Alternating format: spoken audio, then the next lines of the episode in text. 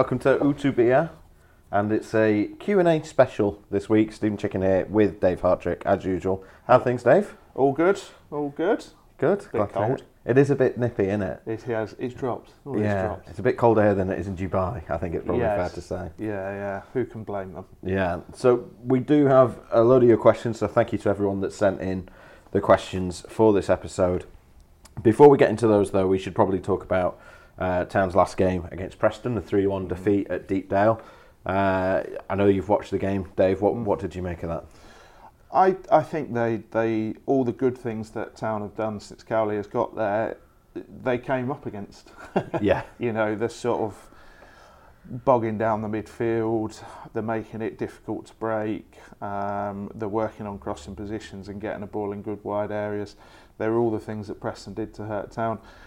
I think it, it's impossible not to talk about the game without talking about the Elphick injury because that really was the moment where you went, oh, right, well, this game is gone Yeah. because you know I'm I'm an Elphick booster, as you know, but um, it, it it just it really does change the makeup of that back four, particularly with Jaden Brown out as well. And you know we said it on the podcast in our preview, Steve. They're they're a good side with lots of ways to hurt you. If you go and lose two of the back four that has been on that run and has played as we've talked about so well together, it's very difficult, isn't it? And then you take out Hogg as well, who's Yeah. suspended.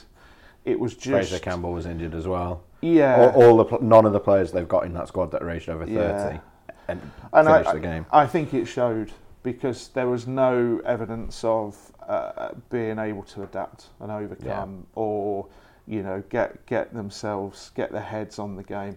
You highlighted to me in the WhatsApp um, conversation we had about it the the incident where Schindler lost absolutely lost his mind after a sort of relatively straightforward free kick Mm. award, and you, you can't do that. And that's where you can see, yeah, that's a team who hasn't got they, they haven't got that person calming them down and keeping them doing the things they're good at. Yeah, which you can understand after an injury to a Mm. teammate where it was clear that Ryan Ledson should have been sent off. Oh, that's that's Yeah, it was you- criminal, uh, that. Yeah, I mean, it's it's it's not a red card; it's blooming purple card. You know, Yeah. it's one and a half really. There was a time in football where that sort of challenge was a yellow, and you just had to pick yourself up. But to go in that high and that far away from the ball and catch him there, and He's got form for it as well. Yes, if yeah, you, if you, you know, just put if you put his name into Google, the first thing that comes up is a horror tackle he Yeah. last year. so- Well, this is it. One of the things I alluded to when we did the preview was that they've lost Ben Pearson, who's the most yellow carded footballer, I think, since about 2015 in the Championship. But they can cope with that because he's always suspended and they, they do throw themselves in. But they're not, they're not a dirty team, they're just a niggly team who stick to a game plan and who, whose first priority is to stop you playing, stop you doing the things that you're good at. Mm. And that's what Town have been on this run. You know, that's what they did to Brentford, for Yeah. example, where they, they go, right, this is what you're good at. You're not going to be able to do that in this game. So, learning curve, I don't think there's any disgrace in losing to Preston at this point. I No. think it would be, I don't know if they'll stay the course, uh, championship wise. I would be amazed if they don't make the playoffs. Yeah, Um, but they are going to be certainly a top eight side in the championship. Town have lost to a top eight side in the championship. They've only been out the relegation places for I think two match days. Is what it is. Yeah. Move on to the move next on. one. Yeah, quickly forgotten, and yeah, obviously wishing all the best to Tommy Elphick in his recovery. We're yet to find out how long he's going to be out, but knowing the injuries, it could be. It's it's not looking lengthy. good, and I think you know. Tyrone Mings tweeting him and Villa tweeting him and what have you. That that's people who in the industry who know Mm. ligaments at his stage in his career. I mean, I'm sure he'll come back, but it's it's a tough recovery. That Yeah. one, it's a tough recovery, and It's the injury you most fear, isn't it? The injury Yeah. as a footballer. yeah, and it's also mentally, you know, because he's missed out on the trip to Dubai, and you know, we we one of the questions here is about the trip to Dubai, and we'll get into that. But obviously, it's not just about training; it's about spending time with the team and a bit of morale. And Well, all shall, we- shall we get straight into that? then? Yeah. It's a question from a Jim Chisholm. Jim Chi- Chi- Jism? Jim Jism. Jim Jism says, "What's the perceived benefit of warm weather training in the Middle East? Improved physical conditioning, team bonding, or both?" Um, I've actually a few years ago I spoke to an ex-pro about sort of warm weather training camps and going away, and they they their answer to me was that you can all the sports scientists in the world can tell you you know in warm weather you can do this this and this or your body recovers in a different way and all that sort of thing. He says ultimately it all comes down to one thing and it's getting the players away together. And even if you're in like a six star hotel in Dubai or if you're in a three star hotel in Spain it's the morale of going away and having a break. And he was saying that it's very different doing it during the season as opposed to like the pre-season getaway because it feels forbidden. it feels, you know, it feels like there's no way around it. You work hard while you're there, but it also feels like a jolly up with your mates. And I think when you look at the run town we're on, and you look at what's happened over the summer, and you look at the start of the season, and you look at the changes and everything, yeah, probably do that squad some good just to go and you know sit in the pool for an hour bringing the bant, as they say. So yeah, uh, it's. I, I don't think there's any real. I'm I'm sure a sports scientist would give you various things. Yeah, I've, I've even I've been googling this and it's even people saying things like, oh, it's good for your vitamin D and yeah.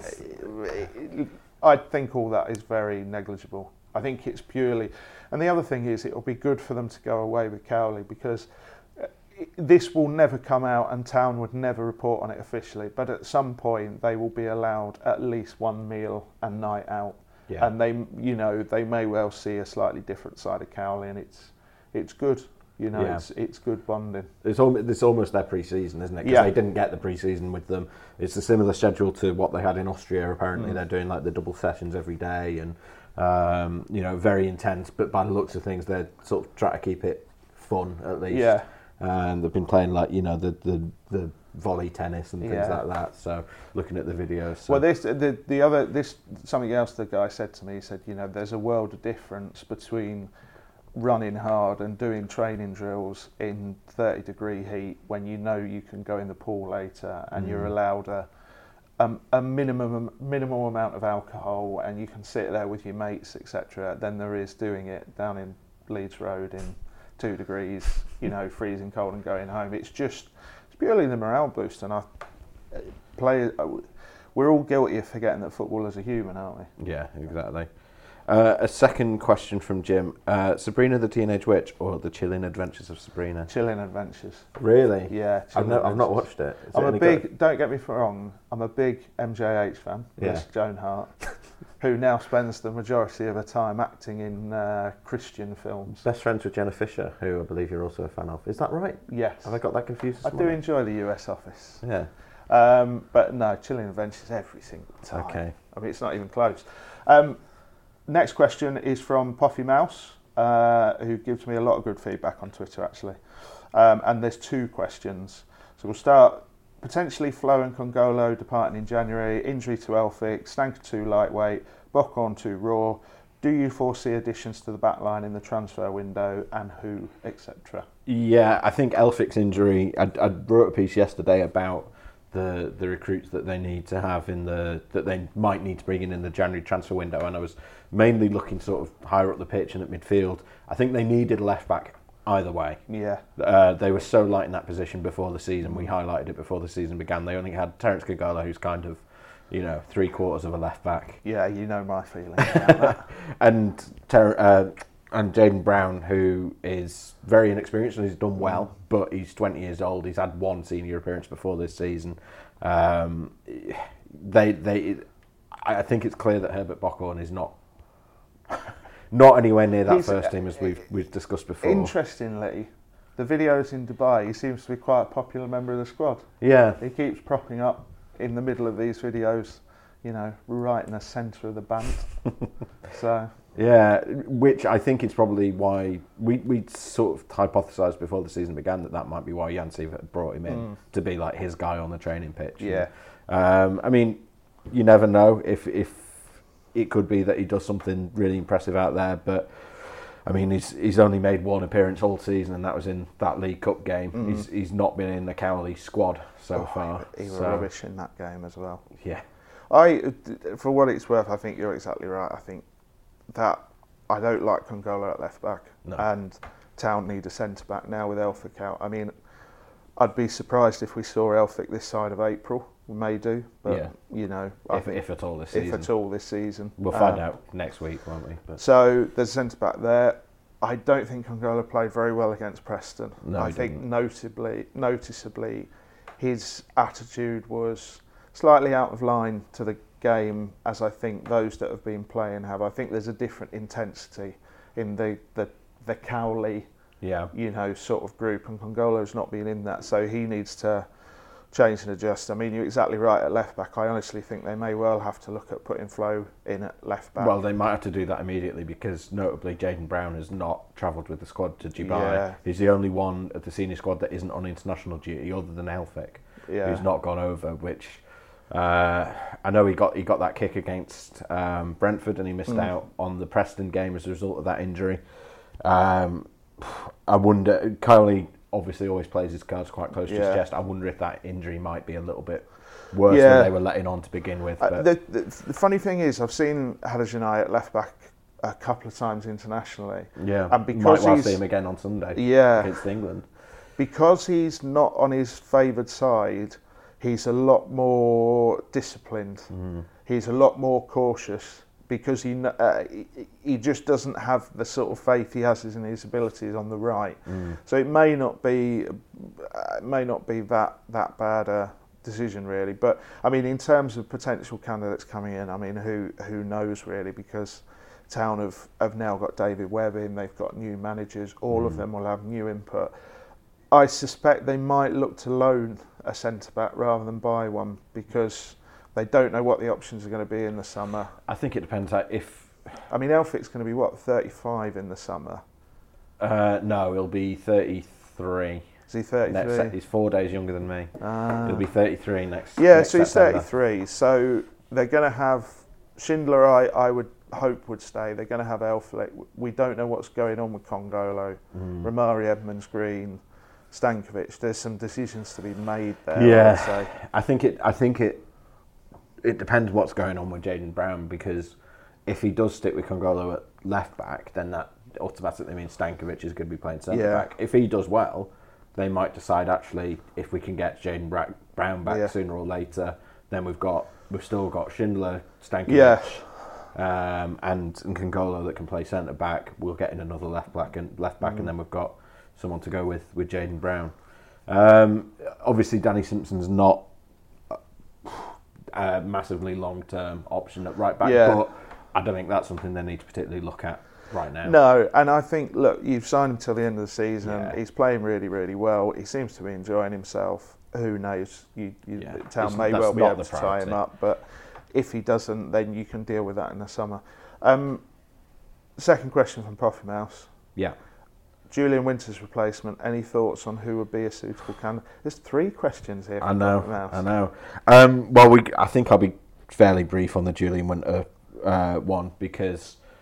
Uh, yeah, we ju- we don't know. We're trying to find out basically, but obviously with the club being away and it being international Yeah. break, it's it's not as easy to get hold of, of people. One or two changes in the comms team as well. Yeah, So- exactly. So, it's it's not as easy to get hold of people as it as it normally is. So we are going to try and get an update on where that chief exec recruitment is up to as soon as we can. You would expect that they'd have already been interviewing people. Yeah, I my sort of only input here is that I don't think I saw one or two people saying, "Oh, we want somebody who knows the club and all that sort of Mm. thing." I don't actually think that's what you need. I think you need somebody who I, I think can work with David Webb and get that academy going properly and get a proper structure in place. I, I, it- it's best man for the job, not best man for the club Yeah, in this instance. particularly with a new chairman, and you Yeah. know that's one of the only positions other than sort of you know Dave Threlfall Sykes and and Yeah. uh, and and Sean Jarvis that hasn't changed over the Mm. past year. So yeah, if if they get someone that Hodgkinson trusts and as you say that can work with Mm. David Webb, then I think that's that's the main thing. I don't think it needs to be an. Inter- it's hard to even see who Uh, Yeah. they would promote And into I- that job if I think- internally.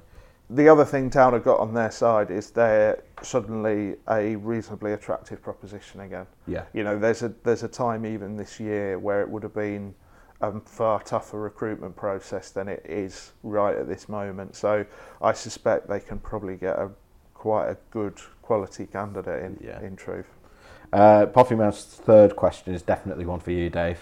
uh, he says Aaron Mooy's move to Brighton seems to be indifferent. Um, what do we think, or can we speculate about what Mooy will do in January? Will he still be a, a town player? Um, I think indifferent is is wrong. Actually, he's been really really good, and the the fans really really like him. Potter really likes him. He took a couple of games to get going. He played in a League Cup game. It, uh, it took him a while to get minutes in the Premier League, purely because the players in front of him were playing really, really well. I mean, Davy Pröpper for Brighton this season has been a bit of a revelation when he's been a, you know, maybe a six out of ten up until now. But when he's come in, you know, the Newcastle game and others, he's been really, really good, Mooy. Um, and it's such a fluid midfield. He's going to get plenty of minutes before the end of the season. So I, I, I can't see anything happening in January. I'm also told um, from somebody within the club that he's he has really taken to the squad. Yeah, as, as Matt, Matty Ryan, I didn't realise this beforehand, but Matty Ryan is basically his best mate in football. Yeah. Um, so he's he's really happy. He's quite content, and I, I think from from what I can from the bits and bobs I'm told, he's in a really good place at the moment because genuinely I think he's happy at Brighton and to see the season out, and I think Brighton want to keep him, um, and we'll see what happens in the summer because I think he'll be quite happy to come back up here if he has to. He'll be quite happy to stay at Brighton. So Hodg- think Hodgkinson weirdly did suggest that a, a move abroad might be on the cards. Yeah, I but I can understand that because I can. He's he's an Australian footballer, so he's we're not dealing with sort of a you know a closeted Englishman who won't Yeah. don't want to go anywhere, and there are leagues, and I'm looking specifically at one where an ex Huddersfield Town manager is currently managing, where Mooy where it's a bit slower and a bit more technical, where Mooy would fit in like a dream. So I'm sure he would have plenty of You talked about League One with Blackpool. Um, so I, I don't know if you'll see him in town colours again, but you will definitely see him in Brighton colours again, without a shadow of a doubt. Same colours, mate. And and I think uh, I I wouldn't be surprised if if we tried to buy him in the summer. Yeah. And he's done the right thing ultimately because he signed that contract to make sure that Town would get money for him. Yeah. So no fan could begrudge him that. And who knows? He may, you know, time moves on. He'll be 32, I think, by the end. You're adding about three years to everyone's age. I think he's only about 28, 29. Double check that. I am going to double check. well, that. he'll be he'll be 30, 31 then, say. Yeah. Um, so he's he's probably got one more. Oh, we talked about the end of the, se- the end yeah, of the end of the season. Yeah. Aaron Mooy is live googling here. He's 29 years old now. Yeah. So yeah, he'll be I think he'll be 30 at the end of the season. So he's, September prob- birthday. So. so he's probably got one more, not big move, but he's got one more move before he needs to settle somewhere for a couple of years, really. Yeah. So he's got small children as well, hasn't he? He's Yeah. got at least one. He's got one uh, toddler, hasn't he? I yeah, I believe so. I'm not 100% on that. So, so yeah, uh, HTAFC dreams. What we all have, Steven. What we all have. um, potential departures in January. I think probably the easiest thing to do that is Yeah. because we've got some contracts that are expiring a list as well. yeah. Um, let's run through them one by one and have just have a little Yeah. chat. So potential departures in January. These are the ones that he suggested, by the way. yeah. This isn't Or, or together. do we think they're gonna? Do we think it could happen? Or she suggested. Or she, yeah, I don't know. uh, so top of that list is Florent Hadergjonaj. Yeah, I can't see it happening. Maybe Because of the summer. injuries. Yeah, the injuries. It's He's, he's. I think he's still well liked within the squad. Like he obviously struggled. four weeks ago, I'd say yes. yeah, but uh, yeah, no, I, I can't see it. Probably, in, probably in the summer you'd, you'd have a look at that. But Yeah, I he. think- It's known he believes he's a Premier League player. yeah, So let's see if you can prove it. maybe on the wing. He did. Put, be- they played behind closed door friendly last week. He played on the wing in that, Did he? and then Benza played I- as number ten from looking at the lineup. I've told you that's what to do with him. Yeah. I've told you Gareth Bale him. Yeah, Um, Terence Kongolo, I think that one, if they got the right offer in January, bear in mind he's what 17 million quid's worth of Yeah. player. Towns think- club record signing. I think if, if somebody came in with 17 million quid, then they would say, yeah, because Yeah. they could replace him with that money. They could replace him with two players with that money quite easily. Yeah. But I don't think anyone's going to come in with that money in January. That's Mm. the issue. Um, so, yeah, but it, I, I think he's going to stay, but with an asterisk. Yeah, I wouldn't be surprised. I think is the way of putting that one. Isn't yeah, It? Um, Steve Mounié then. I think he's gone. Yeah, me too. We spoke about this, didn't we? Yeah, he, he, he just we, yeah we won't bang on about him too much, but I think he just doesn't fit into that. He looked all right when he came on against Preston, but he just doesn't fit into that he's squad at he's all. an expensive luxury at the yeah, moment. he to is. have both in terms of the sale value they could get for him and his wages, Yeah, everything like that. Just it, it would make sense if they get an offer anywhere sort of above what five six million. yeah, Take it. yeah. I mean, you're you're talking about a player who isn't playing, Yeah, and who I think longer sixty term nine minutes under the Cowleys, I think. Yeah, and I think longer term the Cowleys would like um, to be the third choice. Yeah. Um, so, yeah, I think Mounié's gone. I I smell a bit of a loan deal with option to buy at the end of Yeah. the season from someone from Mounié. Um, and Benza, I think I I think he's gone. I, if they get any kind of reasonable offer, th- there's one thing that you that I would point out with Mbenza, which is he's played two, made two appearances for the Cowleys, both as subs, 64 minutes in total. Um, against Preston, they had injuries yeah, and he didn't make the bench. Josh Yeah. Koroma and Kian Harratt, Kian made the bench yeah. ahead of him, um, Mm. which It's not looking great. no for 11 and a half million pounds worth We- of player allegedly. We um, again these are this, we've had off pod chats about this, but we talked about Benza on a podcast, and I said about his body language coming on and what have you. And Danny Cowley said in the press conference that week that people were misreading him and what have you. So I apologise for that, Danny. but there's something not quite right there. I, Yeah. I, I still, I mean, I've always been, again, a bit of an Mbenza booster. I think there's a player in there. We've never seen him fully confident, free of stress and going the right way. But the problem is, Town have been on a really good run Mhm. and we still haven't seen anything. Whereas Diakhaby, we have. Yeah, So I don't know. Again, it, the problem with him is I put him with Kongolo. It's if they get an offer Yeah. because at the moment, who's coming in with serious money for Mbenza? mm, It's tough to see anyone the, in in January, particularly yeah. when it's a tough market. Anyway, it, I don't know. Um, Pritchard, absolutely zero No, chance of him going think for me. No, unless someone comes in with you know Philip Billing money for him, and I don't think a Premier League club. I mean, how, we've how many between us? We've covered every one of Cowley's press conferences between us. I think you've only, Yeah, pretty well. um, and he mentions Pritchard literally in every other one, doesn't Yeah, he? yeah. And how much he wants to work with him, how he's looking forward to having him an option. He's still not really playing his favoured four-two-three-one, which is what he talks about without Pritchard. So I think there's no chance of, No, of him going anywhere. Uh, Collin Quaner.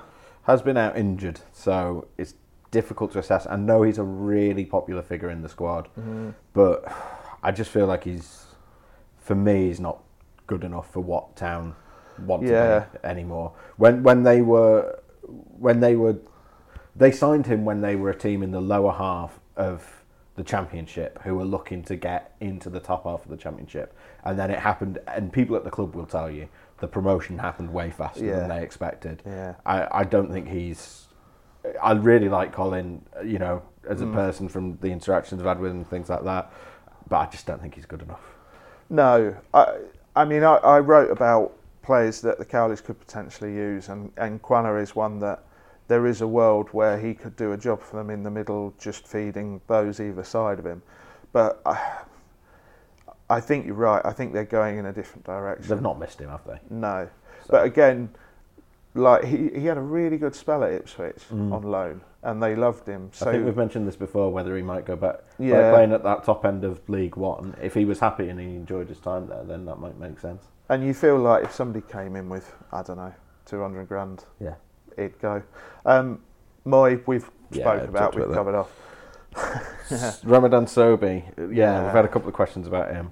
He's Uh, out on loan for the rest of the season, Mm. I believe, up till next summer. Uh, I don't know if there's a break clause in that, but I imagine even if there was, neither team would be I- particularly keen to break it. Yeah, He has been playing regularly for Al Ahly, who just won the when league, they so- when they announced the loan deal, the the people I spoke to seemed to suggest he wasn't coming back. Yeah. One way or another, he wasn't coming back. The problem Town have got again is how do you get money for him in this Mm. situation? It's unlikely to turn into a permanent deal in January. I would No, suggest. well, the thing about him is Stoke signed him, and he played Premier League football, and he scored Premier League goals and got Premier League assists. Mm, And there's obviously a player there, mm, but there's obviously something else going on for Town to sign him originally in the Premier League, not play him, yeah, farm him out on loan for, you know, these are these are effectively permanent deals when your player's Yeah. not there for 18 months. Again, it's how do Town construct a deal where they get money for him. Um, the thing is, I think he's a player they could use. I think he's a, a, a player they might be able to use, but as far as I can see from looking at Transfermarkt, I don't know how up to date this is. He has been playing in the Egyptian Premier League, and he's uh, he's scored three goals Mm. in his three starts so far this season. So uh, I don't know. You would think that if he continues that kind of form, they might want to. They'll probably want to make that permanent if he's happy to stay there. So. Yeah, I, I don't know about something. I mean, who knows? Premier League offers for Grant. Yeah. I mean, we've big one. covered again. We've covered this on the last podcast. Really, if Town got a level of money that they can't turn down for anyone, then he'd have to go. But you're probably talking a player you sign for two million. You're probably talking going for a minimum of 22 Yeah. plus. So And David Webb did say on West Yorkshire Sport Daily on BBC Radio Leeds last week, Mm. basically echoed what, what we said, which is unless something really spectacular happens in January, Yeah. be going anywhere. And the thing, I mean, if Town if Town got 25 million pound for a striker, Mm. I, I don't think any fan of the club should be annoyed at that. Mm. Yeah, it would be a huge loss, but you that's the level of money where you can go and get two, possibly three players to replace him, Mm. And it's just an insane amount of money. You know, that's that's that's money you can use in the summer, etc. So, but I, it's just not going to happen. Um, contracts expiring in 2020. Do you think these will be extended? Yeah, so we've got Stankovic first, haven't we? Completely depends on the back half of the season, doesn't Yeah. it? If he if he Or even just the next few weeks. He's really got to take his chances, hasn't he, in Yeah. the first team? There's a player there. Don't, don't, don't, say takes that chance. We don't say that name on this podcast. There's another podcast. um, he's got a. There's a player there, but I go back to that Lincoln game where he was the more experienced of the two at the back, and he Mm. passed Kindi over because he was getting beaten up a bit, Mm. and that's all strikers do in the championship: beat you up. So Uh, yeah, he's a lovely guy on Stankovic, but as you say, it, it, he has to take this chance, doesn't I it? It's hard if he can't seize this this chance, then it's hard to it's Yeah. hard to imagine that they'd be like, okay, another three years for you. I know we want to get through these questions, but just to throw a ta- slight Yeah. tangent in here, do you think he's a defensive midfielder or a central defender? Because I think he's a defensive midfielder. Yeah, when I, I've the games I've, I've obviously not really seen him that much, but when I have seen him, he's been better in defensive midfield. He's I've actually seen him play quite well. In His passing midfield. is, is good. yeah, You know, he's not he's not Gerarding balls all over the place, but he's a very very solid passer of the ball. So I don't I don't know whether he's you know realistically we should be looking at him as cover for Hogg rather than as Yeah. cover for one of the centre halves. Maybe it's his versatility that's killing him a bit. yeah, quite possibly jack of all trades kind of thing. So I don't know there. Um, catch, Lars Kachunga. Yeah. Hmm.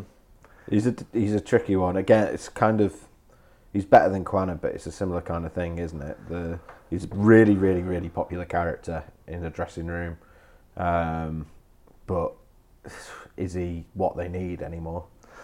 He runs a lot. He shuts the flank down. He's brilliant defensive cover. But could you get somebody who does that and is a better finisher? Mm. Is the question. And and I think probably the answer to whether they extend that contract probably depends on that question Mm. because we've talked about this uh, off air catcher. We talked about it a couple of weeks ago.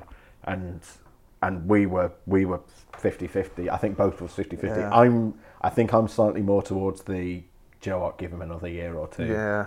Whereas you're more towards the I- he's got he's got the automatic extension I think that they can Yeah. trigger. Um, I would say just trigger that extra year. They could always sell him in the summer. I, I don't think he's a bad player by any stretch. I think he's I think he's a good player. I think but I think he's a player who not as a limited role but who serves quite a specific function now. In in when he was there for Wagner, he did everything he does now. And he's always been a really, really hard worker, but he he, he was slightly more confident in front of goal and he was a bit more creative and he's lost a little bit of that. And you know, we're we're three years on in his career here, so he's mm. that bit older. I think it, I I, it, right. If you can trigger that extension, he's not on massive money. He's a popular member of the squad. You know Very- he's going to work hard. He's very good to have on a bench because he can cover across the front three Yeah. as well. I, I, you know, give him a year, give him two years. But, you know, if if he's earning above a certain amount, I'd say no. I don't mm. know what his wage. Yeah, is, but know. you know, it that it depends on that. and really those those automatic extensions from I did a bit of reading about them in the summer and the legalities around them and things like that and I mm. believe that sort of the best practice to avoid leaving yourself open to a player basically suing you and taking to taking you to CAS over it is got to have a little bit of a pay bump in there. It doesn't have to be much, but I think it has to be yeah, sort of a, a little bit of a pay rise if for those automatic Yeah. extensions. So it's diff- it's difficult it, I, one. as you say, I think it depends who they can get I- to replace him. I think he's. I I genuinely think if you, we had ten Tam fans in here, they'd be exactly the same. Five would be four, and five would be. Yeah. uh, so I don't know. Um, Simpson, if you can get him for another year, sign him up. But he's on high wages because Yeah. he came without a transfer fee till the end of the season. So it was a risk reward type contract, basically. It it depends. Uh, I mean, he will be. He is 33 now. It I keep turns- getting ages wrong. got that one right. He turns 33 in January. Yeah, 33 in January. So next season he'll go 34. He's got a brilliant engine on him. Mm. And his fitness, you know, he, if you look at his injury record until last season, you know, when he, he basically got injured and fell out of favour, he was pretty phenomenal, you know. He, was, mm. he really did just play game after game. My worry with Simpson is not Town. My worry is that somebody else is Yeah. watching Danny Simpson playing and going, my suspicion this isn't based on anything, but I would, yeah, I think he, I, I can't see him being there next season. If you were if you were promoted into the Premier League this season, Yeah, and you need him. a right back, Yeah, you you'd have a look at Danny Simpson, wouldn't you? I think he'd leave with with thanks and a handshake. But Mm. he's, he's, I think if he goes at the end of the season, having played every other game between now and the end of the year, he's done his job. He's done what he's brought in to do, fulfilled that role. They can get, they can pick up a 29 year old right back in Yeah. in January on a free. Yeah, I, I'd agree there. So we'll we'll see with Simpson. Quaner, I mean, we've discussed that. that, yeah. I don't think. I don't know if he goes in January, but I don't think he gets a new contract in the summer. Uh, Coleman, I think, it depends who they get.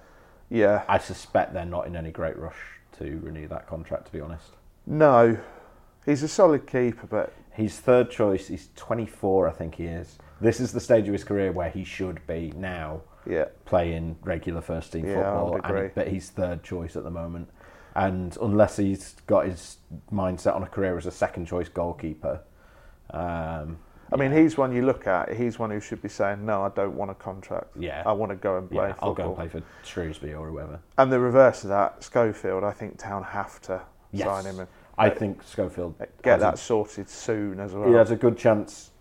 I think if he isn't starting next season, he'll certainly be starting the season after the, the track that he's on. I, I Town could do a lot worse than trying to get another loan keeper next year, but playing Schofield in you know every cup game, Yeah. uh, ev- every opportunity it Which I think was probably the intention yeah. because he I- did play in that League Cup. I game, mean, you saw you saw how good he is against Borough with those couple of saves, but you also saw how he's got to do the De Gea thing and bulk up a bit and get used to. which he, he has said himself Yeah. in interviews. He's trying to. so do I. I, I think next season might be a bridge too far, yeah, but I would expect him to appear 10 to 12 times next season as a minimum. And I mean, I got a stick for saying this on another podcast, but goalkeepers are easy. You can go and get a loan goalkeeper. You can go and, I mean, you can go and sign an out contract goalkeeper because, you know, at 38 they can still be really, really Yeah. good at their job. So, I, I that's why I'd sort of quietly say goodbye to Coleman. But I, I I'd Definitely get keep- Schofield sorted before the end of January because Yeah. he's a prospect. Um, and then a loan release for Chalobah and Grabara. I think Grabara has ambitions beyond Huddersfield Town. That's the thing there. He's an. I don't know if Town fans have picked up on this because he's not been in front of the press a lot, but he is a incredibly confident person. Yeah, he's he's very businesslike the way that he talks about his game. He's Yeah. he's definitely one of those players who this is his job and this Yes. is his career. He's not a Yeah. foot, I don't think he's a football fan. I can't imagine him going home and watching five matches a week. Yeah. I don't want to misquote him, so I won't tell you the exact quote, but if you search for it, there is a time when somebody asked him if he was better, uh, you know, how good he was, and he did proceed to give a list of very good goalkeepers that he was better than. um, he, you know, I, but I don't think that's a bad thing for a No. keeper. I genuinely don't. So I, I, I think Town would love to keep him, and who knows, Liverpool, he's not getting past Alisson. so He's probably not getting past Adrian. uh, yeah, moment, and so, I, I, he doesn't strike me as a player who wants to sit on the bench in the Premier League. yeah. So who knows? yeah. Town could, could sign him up for a year. Um, but you know, if not, don't worry, you'll just sign another keeper. That's Yeah. what happens. But Chalobah, best player under Jan by a mile at the start of the season. I thought, And particularly under from- Hudson, even. yeah, yeah. Apart apart from Grant, who's just been Mr. Consistent throughout, but he's he's dropped off a cliff this last month or so. You know, Mm. I. He has. I know there's the whole central defender midfielder thing. He he was he plays as a central defender for England. He's been a central defender in youth football and reserve football for a long time. But He, I dunno. He, I know that Preston is not the best game to judge anyone on, but he played that number six role in Hogg's absence uh, against Preston when they went back to Yeah. midfield three, and didn't exactly make the most of that opportunity. I wouldn't say. no, it's what's slightly worrying for me watching Chalobah is that burst of being able to carry the ball over 20 yards to immediately turn a very stodgy defence into an attack Mm. on the front foot. He's completely lost that over the last Yeah. month. He's just not carrying the ball at all, and his his passing's gone off.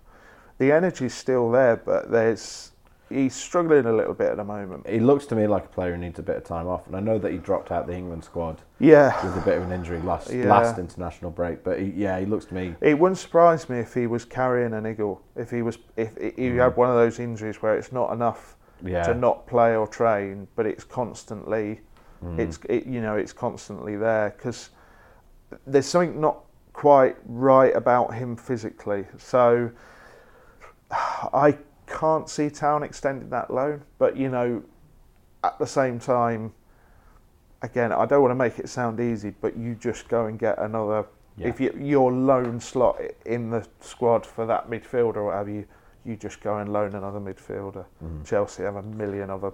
and I think I, Watford have a I, million. if I'm doing a prediction, I would say we'll probably see uh, Chalobah putting in some good performances. He'll get. I think he'll get another good run Oh yeah, absolutely. before yeah. between now and the He's a end good of the player. season. He's a quality Yeah. player, which is why the drop off Yeah, so much. I mean, I was looking on, I was looking on a forum, and I was looking on a couple of things on Facebook. And a lot of town fans going in very heavy on him Yeah. over the last couple of games. Whilst I think that's probably unfair, I can completely understand it as well because he's he's not looked anything like the player he did. I think if he was, it's a tricky one because he is only twenty, Mm. but he's also And this change in position. thing. yeah, but he's also on loan from Chelsea, so the expectations are going to be there. And I think with a loan, people are always sort of going to judge you a bit more highly than if you're a permanent transfer because they know that they're not going to sign him, so Mm. they need him to be good now. It's Yeah. saying, "Oh well, he's still developing," because they signed him to be to do a Mm. job and be good now. I mean, he could if he plays really, really well. Uh, the impression I get is that you know he enjoys being part of that squad and what have you. If he picks up and plays really well before the end of the season, then who knows? You know, he, he, he may he may get another season at town, but he's he's got to find his rhythm again. Yeah. Um, I'm going to skip ahead in those questions to one from JSH then, uh, which is what positions the Cowleys and David Webb are likely to want to strengthen. Um, again, it's a piece I wrote the other day. Um, we've talked about left back. I think Mm. that, that remains obviously a, quite a dire need. I think they need a number 10. I've just qu- Ashton started answering the question there. Sorry, Dave. I think they need a number 10, and I think they, to me, I think they might need another experienced central midfielder, but I don't know what your Mm. thoughts are. Um, I think we don't know what's happening with Simpson, so I think they're light in both fullback areas. If I'm honest, Yeah. I- I'm looking longer term here. Um, but that's you know we've spoke about that since the transfer window Yeah. shut. I I think the number ten thing is interesting because uh, I keep coming back to the name Reece Brown.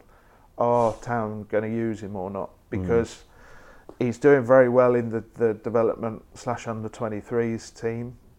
Um, I know he's very well thought of. I I think that uh, you know I keep thinking that Pritchard's been out for all this time. Brown hasn't had a run.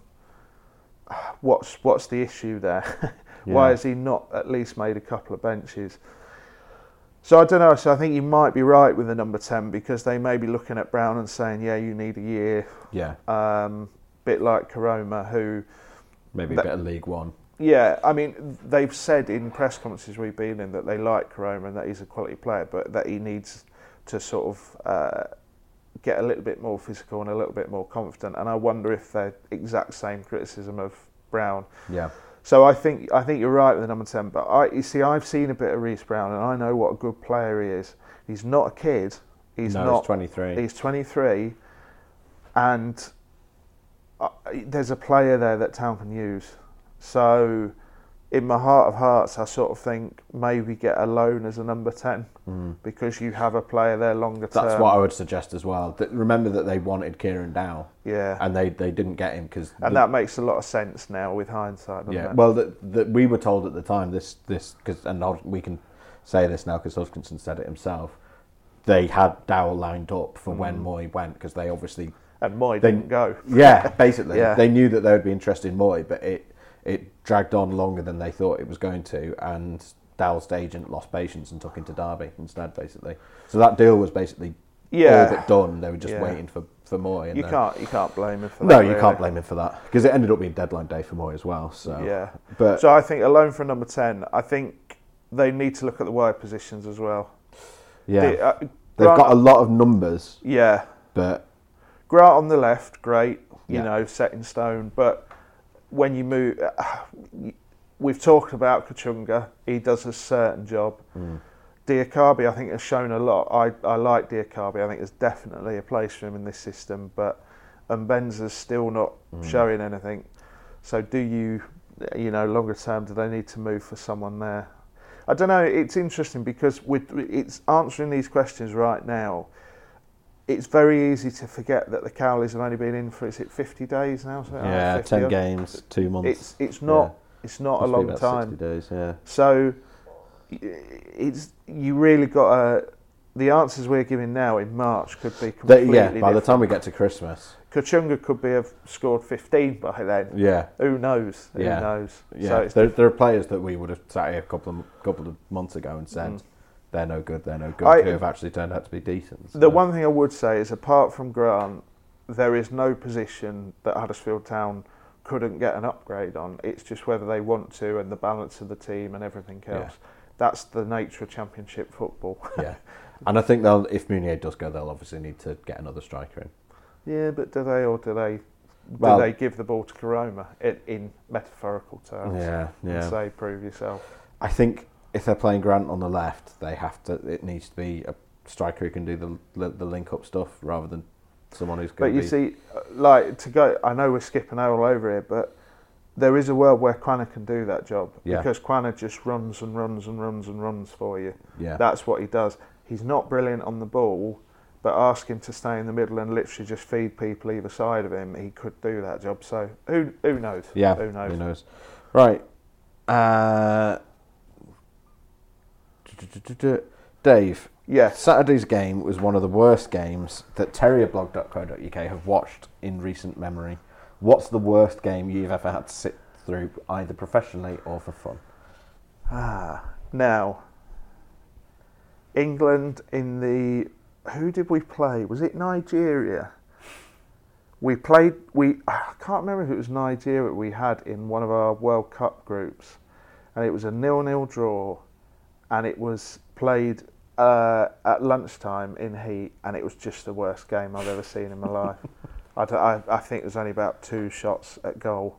In fact, you answer this one because I'm going to look this up quickly. Yeah. Live googling. Oh goodness me!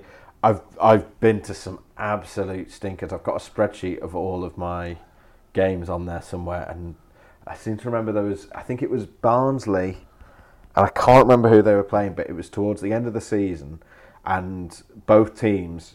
Neither of them were in a relegation fight, but a point for both teams meant that they were mathematically certain to avoid relegation. Yeah. And would you believe it was nil nil? uh, and it, it was unbelievable. It was yeah. That that's definitely definitely my answer. I wish I could remember. who they were Yeah, it was it was 2002 World Cup. There you go. It was a, a it was a group game, and my word, it was. I mean, as somebody who literally does an England podcast because he loves watching the international team, that was a real test. Professionally, phew, I did earlier this season, this very season, I did Oldham nil, Cheltenham one. Mm. And let me tell you, that was quite some some game in a in a basically a pretty much empty ground, uh, and it was yeah that was tough. But I've had I've done I don't want to annoy anyone, but I've done Huddersfield Town now for three seasons and done every home game, and some of those Premier League games were pretty Yeah. pretty dire, pretty dire. It, it's I don't know because usually, like you'll know, you'll be the same as me, Steve. Usually, even a bad game, like you work in football, There'll be something. you work in football, I work in football. We do podcasts, we write about football. We have done for years. We're obsessives. Mm. So even in the worst game, we'll usually find something to Yeah. you know, some redeeming feature somewhere. But yeah, the thing about a, the thing about a, a really bad game is when you're sat there and you're thinking, I've got to find some sort of narrative or an angle on Yeah. this. There's no worse feeling. Yeah, I know. well, this this Barnsley versus Derby, I've just dug out the match report. It was uh, yeah, it was Derby they were playing, and it was April 2010. If there were a prize for worst game of the season, this match would be the odds-on favourite. That was the, Yeah. the start of my report. It was terrible, awful, Yeah. awful game. Um, yeah, I'm trying. I'm trying to think of any other ones that I've seen. The, the first game I ever did was a nil nil. Oldham and Yeovil back Yeah, in 2009. That was my first ever match report. So I, I tell you, I did. Um, I'm trying to think. Actually, two years ago, I did a Bradford game, and they lost. Um, I'm, obviously, I'm completely neutral, but they lost. I think it was four one at home, mm, um, and it wasn't a bad game of football, but it was a bad game to be at. The atmosphere was horrible. The the two German own uh, German owners were still in, and Oh, they were no, just yeah, barrack 'em all game. And when you sat in the press box, the director's box at Bradford, it, where they sat was just up. So you just, it, it feels like you're constantly getting grief. What was happening on the pitch was just a complete sideshow. That was, as I said, it wasn't a bad game, but that's certainly the the worst atmosphere I've Mm. experienced. Because Bradford get a decent crowd, so when it turns, uh, you, you feel it in Uh, there. Yeah, they. Joe, it's funny how like you go to different grounds, and like obviously Yorkshire was my patch for sort of ten years or so, and and every ground feels slightly different. And Bradford is definitely. When I think of Bradford things, I just fans I just think moaning.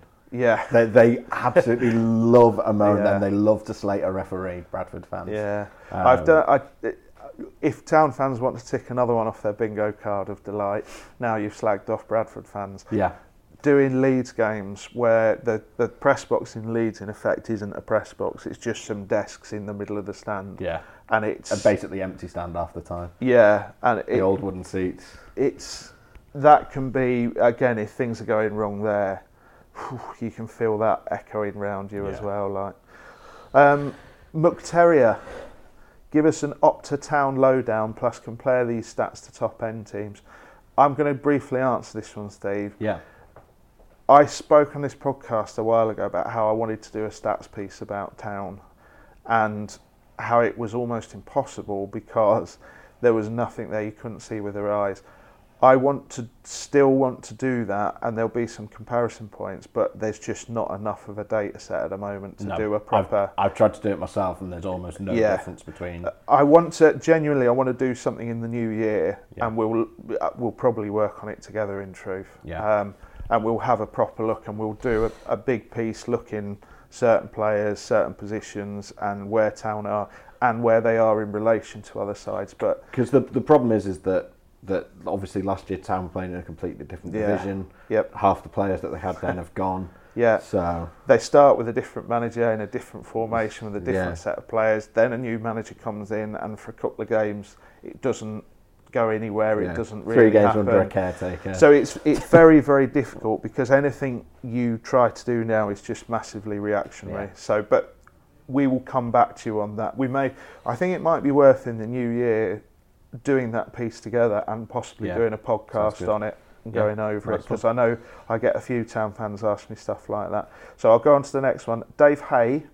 Uh, how are reading figures now compared with before a paywall went in? Yeah. Um, so yeah, we've got the. For those of you who don't know, we do have pieces behind uh, a system called Axate now, where it's it's 25p a piece. Uh, if you buy four in a week, then that's it. Like you've got you've got access to everything that's behind Mm. Axate. We're not putting, as it stands, every article behind there. The four, the five conclusions, as you know, have been down behind there.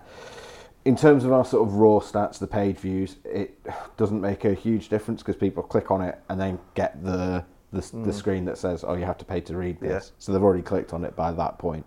That isn't what we want because obviously, if they click off within, Yeah. if you click can off tell, within yeah. five seconds, it, Yeah. the, the advertisers won't won't almost won't count it because the bounce rate will be sort of through the floor. Our numbers are better now than they were last season, which is which is good. Our Mm. page views. Um, yeah, I mean, I'm I'm not sure how much I can I can get into it, but uh, yeah, I mean, it's- it's busy weeks and quiet weeks. We had a Yeah. really quiet week. Couple some some days, our numbers are really low, and you're Mm. like, but we've put out loads of good stuff, Yeah. and there's no reason for it. And other days, you'll put out not much or or things Yeah. that you think, ah, I can't see this shifting any numbers, Yeah. and everyone reads it. Yeah, just I- how it works. The two things I'm going to offer there, because I know the things you can't say, is one, none of this is your, I'm not going to say fault, but none of this is your choice. So Steve has no choice whatsoever Mhm. over which of his pieces go behind the paywall. And the other thing is the five conclusions, the wildly popular five conclusions, is available in your newspaper if you actually go and buy one, isn't it? Yeah, it is. It's always the double page spread Yeah. day after match day. If you or yeah, or a couple of days after at least, because I normally write on a Monday Yeah. now. So, So if get- if you if you have some sort of uh, if you don't want to pay online, etc. I know some people have a real issue with it. Absolutely fair enough, but Yeah. it is still available. I understand it's a faff to get signed up. I think that's what puts people off more more than well as much as the paying. And I know that some people it's like well it's the principle of the thing, and I completely Mm. understand that point of view. Uh, if it is just like oh, I can't be bothered with the faff of signing up, just, just do it one day because once you've done it, you've done it. And Yeah. I'd say if you're going to pay for any of it, do the five conclusions because those are those are the those are the thing that I spend most time on, and and yeah, that's where the most of your sort of if you're into the, Yeah. the proper analysis of the games, everything goes into there. so. yeah. But just to reiterate, nothing to do with Steve. uh, Tom uh, has sent us this question. How do the Cowleys training methods compare to Siewert's? Jan Siewert, however you pronounce it. I never really knew how to pronounce Sievert. it. Um, Sievert, I heard Sievert. Yeah. Sivert, I heard, by the way, the other day. I think that's just when he was wrong. linked with the Barnsley job. Yeah, because the E's after the I. I think that one's just Mm. plain wrong. Uh, would be interested to know how a lower league's coaching methods differ to a coach that arrived from an elite European club. So having been out with them in Austria and then watched the video of them in Dubai, the Cowleys are much more hands-on. Uh, that that's the first thing I'd notice. Yeah. I mean, it could be that could be an editing thing because obviously No, it's not. Yeah. okay. Fine. Uh, yeah, they're way more hands-on. They they look. They appear to be way more involved. They're constantly talking to the players. They're constantly sort of giving instructions, going around doing bits of bits of bant and Yeah, Uh, the intensity is the thing, isn't it? yeah, The- exactly. with, with the Cowleys, that's what th- that's their management style. It's you know into the players, intensity. This is what we're going to do. It's quite highly individual, individualistic drills as well. I don't. I, you know, you could tell that from that training video Town put out when they first arrived. They're looking at very specialised areas. Mm. Jan was more of a he was more of a, a system and process yeah, definitely. coach. Um, To use one of uh, Cowley's favourite words, process. yeah, He was. He was. I wrote a bit about this. He was uh, in the five conclusions this week. Oh no, it was the five conclusions on the Cowley's first ten games. Jan was a f- guy with a philosophy, wasn't he? Yeah. He was. I have a way of playing, and you are going to learn it. Whereas I think the Cowleys are much more. What have we got here? yeah, Okay, let's maximise what we've got. yeah, yeah. You know the the, uh, the Cowleys are they're there till late at night. They're massive on video analysis. I've seen them walk into the Manor House past ten o'clock on a night myself, still in their training gear. So they're all about the work. You know, all about the work. Mm. Now I'm not saying Jan wasn't, but when you are a system and process coach, you and Wagner was the same. Wagner was the same. Wagner was not a sort of intense individualist.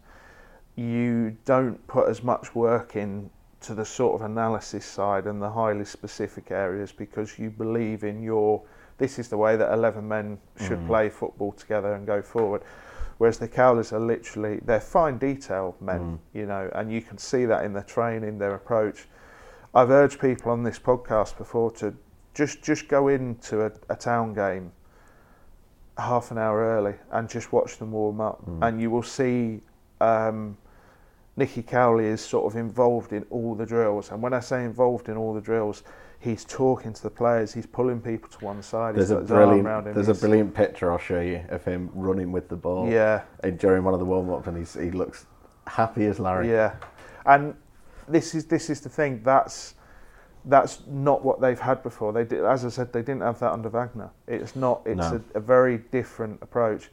Some players are going to absolutely love that and revel in it, and longer term under the Cowleys will just become completely different individuals.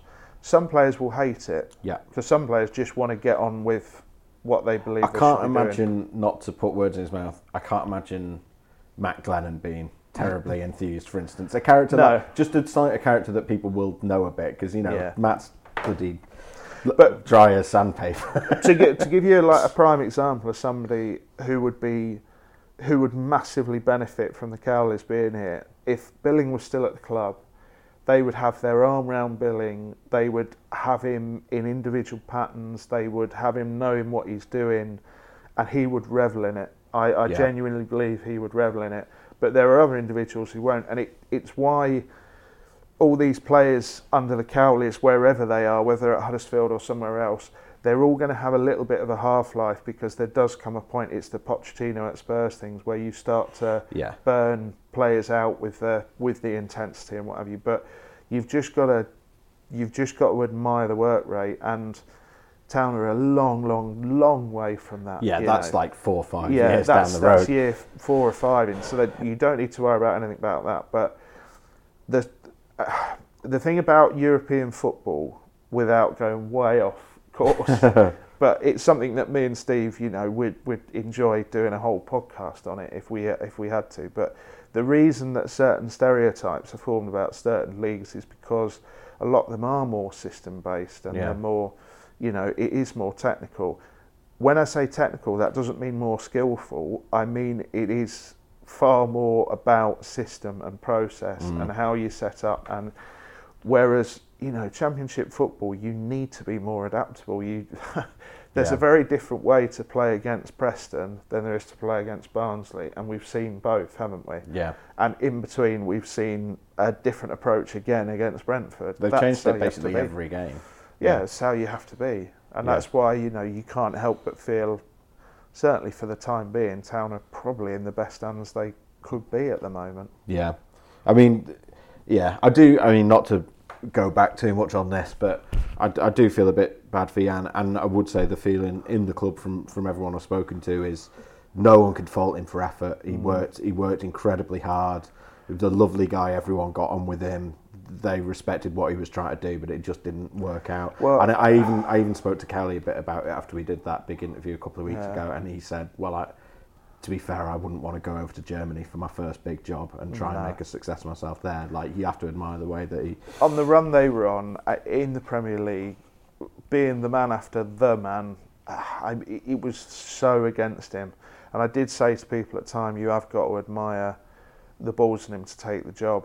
The thing is, they came into this season and like, I'm not picking on this player individually or anything like that, but that that Kachunga miss against Derby on the first day was just a massive sliding doors mm. moment.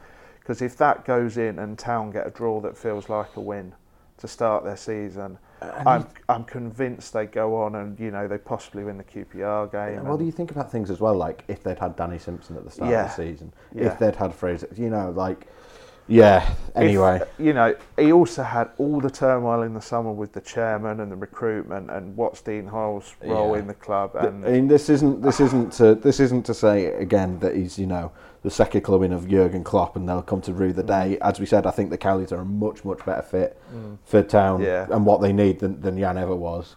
Um, and obviously, you know, one win out of 19 is, is not a good record for, by anyone's standards. But I think it was, as you say, the perfect storm of, of everything was against him, unfortunately. yeah, yeah, I can't, we've both said off mic, can't shake the feeling that at some point he's going to have a very good season or two somewhere. But it just wrong, right man, wrong club at that time. Um, I think it's me doing the next one, isn't it? Go for it. And Benza madness. Uh, could Mounié become Danny Cowley's target man? Potentially, but it's strange that we've not seen that other than Yeah. basically in an emergency against Preston. Um, My my answer to this is no. I did I I don't think he will. No. I, I, no, I don't think he will. but I think we've discussed this before. I think the problem with Mounié is like to accommodate Mounié, your two wide men and your number ten have got to play in a different way. Yeah. Um, and that is not the way the Cowleys have set up in any way, shape, or form, Mm-hmm. despite changing everything from week to week. So, the problem I, when we were talking about Mounié and Diesel, if people miss that podcast, I, the thing I think with Mounié is there's a plan A. The plan B is to shift Grant into the middle, you know, and change the wide men. So that's your plan B. So Mounié is not actually a plan B. He's a plan C. Yeah. And I just think that there's there may come a game where, like like I say with Preston, you know, bring them on against Preston in that situation. That doesn't really speak of a, an, a, a, a different plan or wanting to use that longer term, does it? That's No. the thing. Uh, I think we're on to the final question because we've pretty well gone through everything, I think, here. Um, so this is from Greg S. He says, Have Town discovered, I'm going to change a word here, have, cha- have Town discovered a bit of aggro, a bit of street smarts on and on the pitch and on the touchline? And how will that help or hinder us? If so, there seems to have been a rise in all round aggro of late, something ne'er seen in years. He actually does write the word ne'er, which is nice. Uh, maybe since the dwindling Lee Clark days. Mm. Good thing Matt Glennon's not on the podcast if we're talking about Lee Clark, isn't or trying to stay swear free. Um, I think, yeah, I, I remarked to you after the Blackburn game, it was, you were at the game so you didn't get as much of a sense of it as you did watching it on TV, but Mm. there was a definite change in philosophy Mm. with some players. It's not about cheating. I hate that No. word because cheating to me is something very, very specific where you break a rule. It's not cheating to buy a penalty. It's not cheating to, you know, buy a challenge. If you're smart enough to do it as a footballer, that is a weapon. That is an asset to have. Mane got that penalty the other week simply by getting himself. He had no intention of going for the ball. He's just get myself in front of the man, in front of Aurier. Such a one for that Sadio Mane. And- I think I think people don't recognise how much of an S Yeah. house Yeah. Sadio Mane. but is. that's that. These are the things that make a difference. Yeah. And having a bit of aggro is, I'm going to say it again and I'll get grief again, but it's not Jonathan Hogg careering into tackles and pointing at people. It's the philosophy of we're going to shut you down in the right areas. We're going to, no matter what it takes, you know, whether it's a tactical foul or whether it's just getting under the right player's skin. yeah, take the air out of the crowd if you're Yeah. away from home. yeah. Kill precious seconds if you're leading or or you're trying to see out a draw. the single most successful ti uh, side in my lifetime, Fergie's Man United, Oh, and they were the absolute masters of not only being absolutely brilliant, but really winding opposition up, deflating crowds. Mm-hmm. we they we hate them in my house growing up. yeah, Obviously, a house full of Liverpool fans, but even even Mm. considering that, for for exactly those reasons. but it's, there's you know there's a reason like Shearer used to hate playing against them. I think you know, did he score once against them Something in like his that, career? yeah. When you think about Alan Shearer, and that's because there was a very specific game plan with Shearer, which is just wind him up, Yeah, just get into him, wind him up, get your elbows up. as long as you've not got Neil Lennon in the side, you'll be all right. Yeah. But this is what successful sides do. So, and you know, if you look Mm. back at Cowley's Lincoln, they were the same. It's there's a line, Yeah, there is a line, but yeah, Town could have done with a bit of that last season. Yeah. In all, in truth, definitely. And and like I say, we hated Man U. We hated them. To be honest, because because it worked, it was successful. Mm. Like they they squeezed every little advantage out of everything.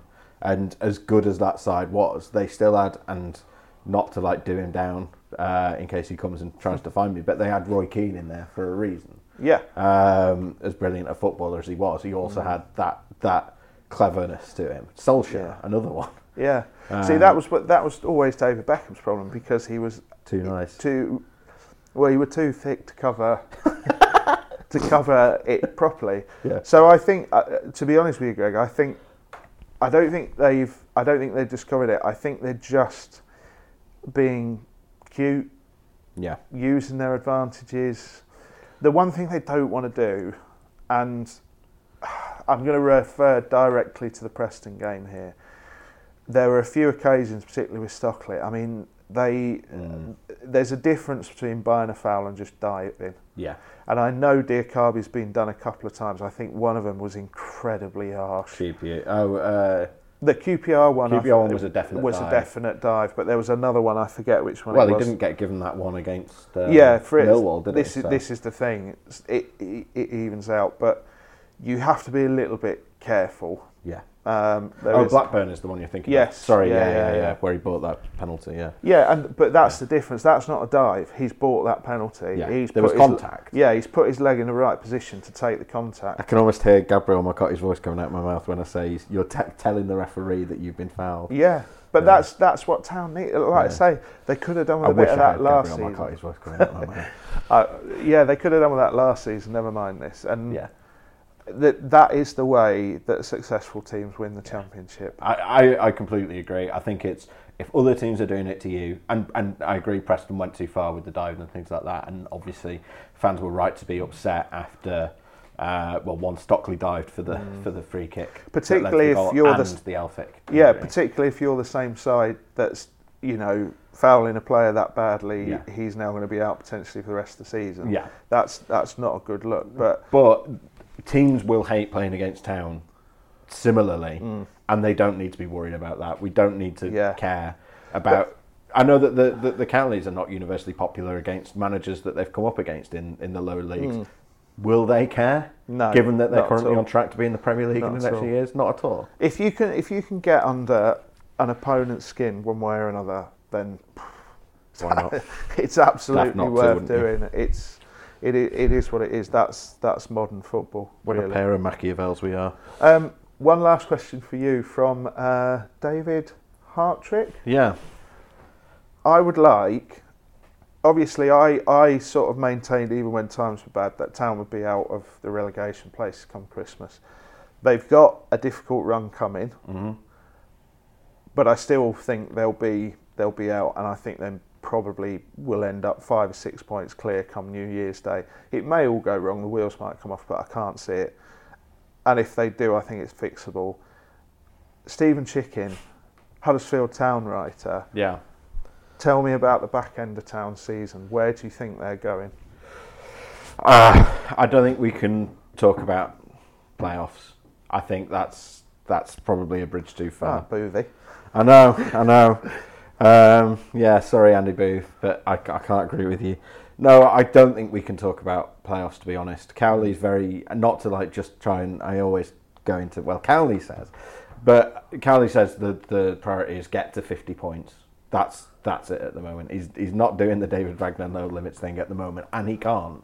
After the start of the season they had, and particularly I think after the seven game unbeaten run, we, you can't say well the sky's the limit now Mm. because he wants to keep the players. Yeah, grounded Yeah, exactly. I and think working hard. in some ways that Preston defeat could do them Yeah, more good than than a draw. yeah, I agree. I. Um, so, yeah, I, I think there'll be. I- think if Town finish something like 16th, that'd probably be about right. Um, and then there's absolutely no reason that they shouldn't be looking to push on for the playoffs next season. I had them before. I can't remember what we said in our predictions uh, in terms of you and Jim, but I had them as upper mid-table, Mm. and I, I I think still I said eighth.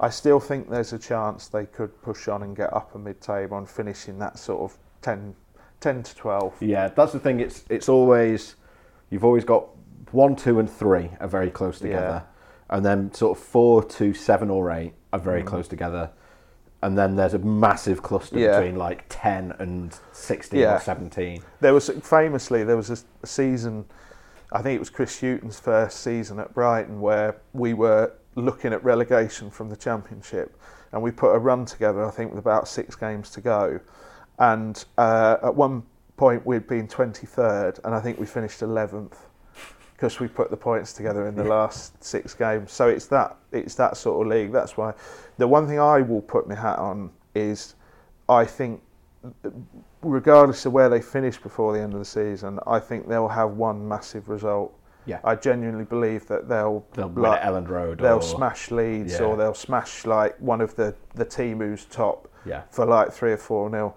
Just because of that intensity, there's going to be, you know, I said sooner or later they were going to do someone three or four and batter them, and they did that with Hull. What I mean is that at some point, everything's going to work. Yeah. Just just once this season, everything's going to work. Town are going to have that beautiful win, brilliant performance, and it's going to give the Cowleys in the summer something to get those players back and go. Do you remember that game? Mm, That's how we're doing it this season. yeah, brilliant. Right, we'll leave it there. So thank you for once again for coming in, and thanks for all your questions as well. Uh, really appreciate everyone that sent the questions in on Twitter. We hope we answered them sufficiently well. Dave, you're on Twitter, aren't you? Not right now, mate. I'm sorry with you. Oh, uh, yeah, uh, at David Hartrick, H A R T R I C K. Yeah, at Steven Chicken with a V for me. Uh, and yeah, tell a friend, leave a review, all of that, and we'll see you next time. Goodbye.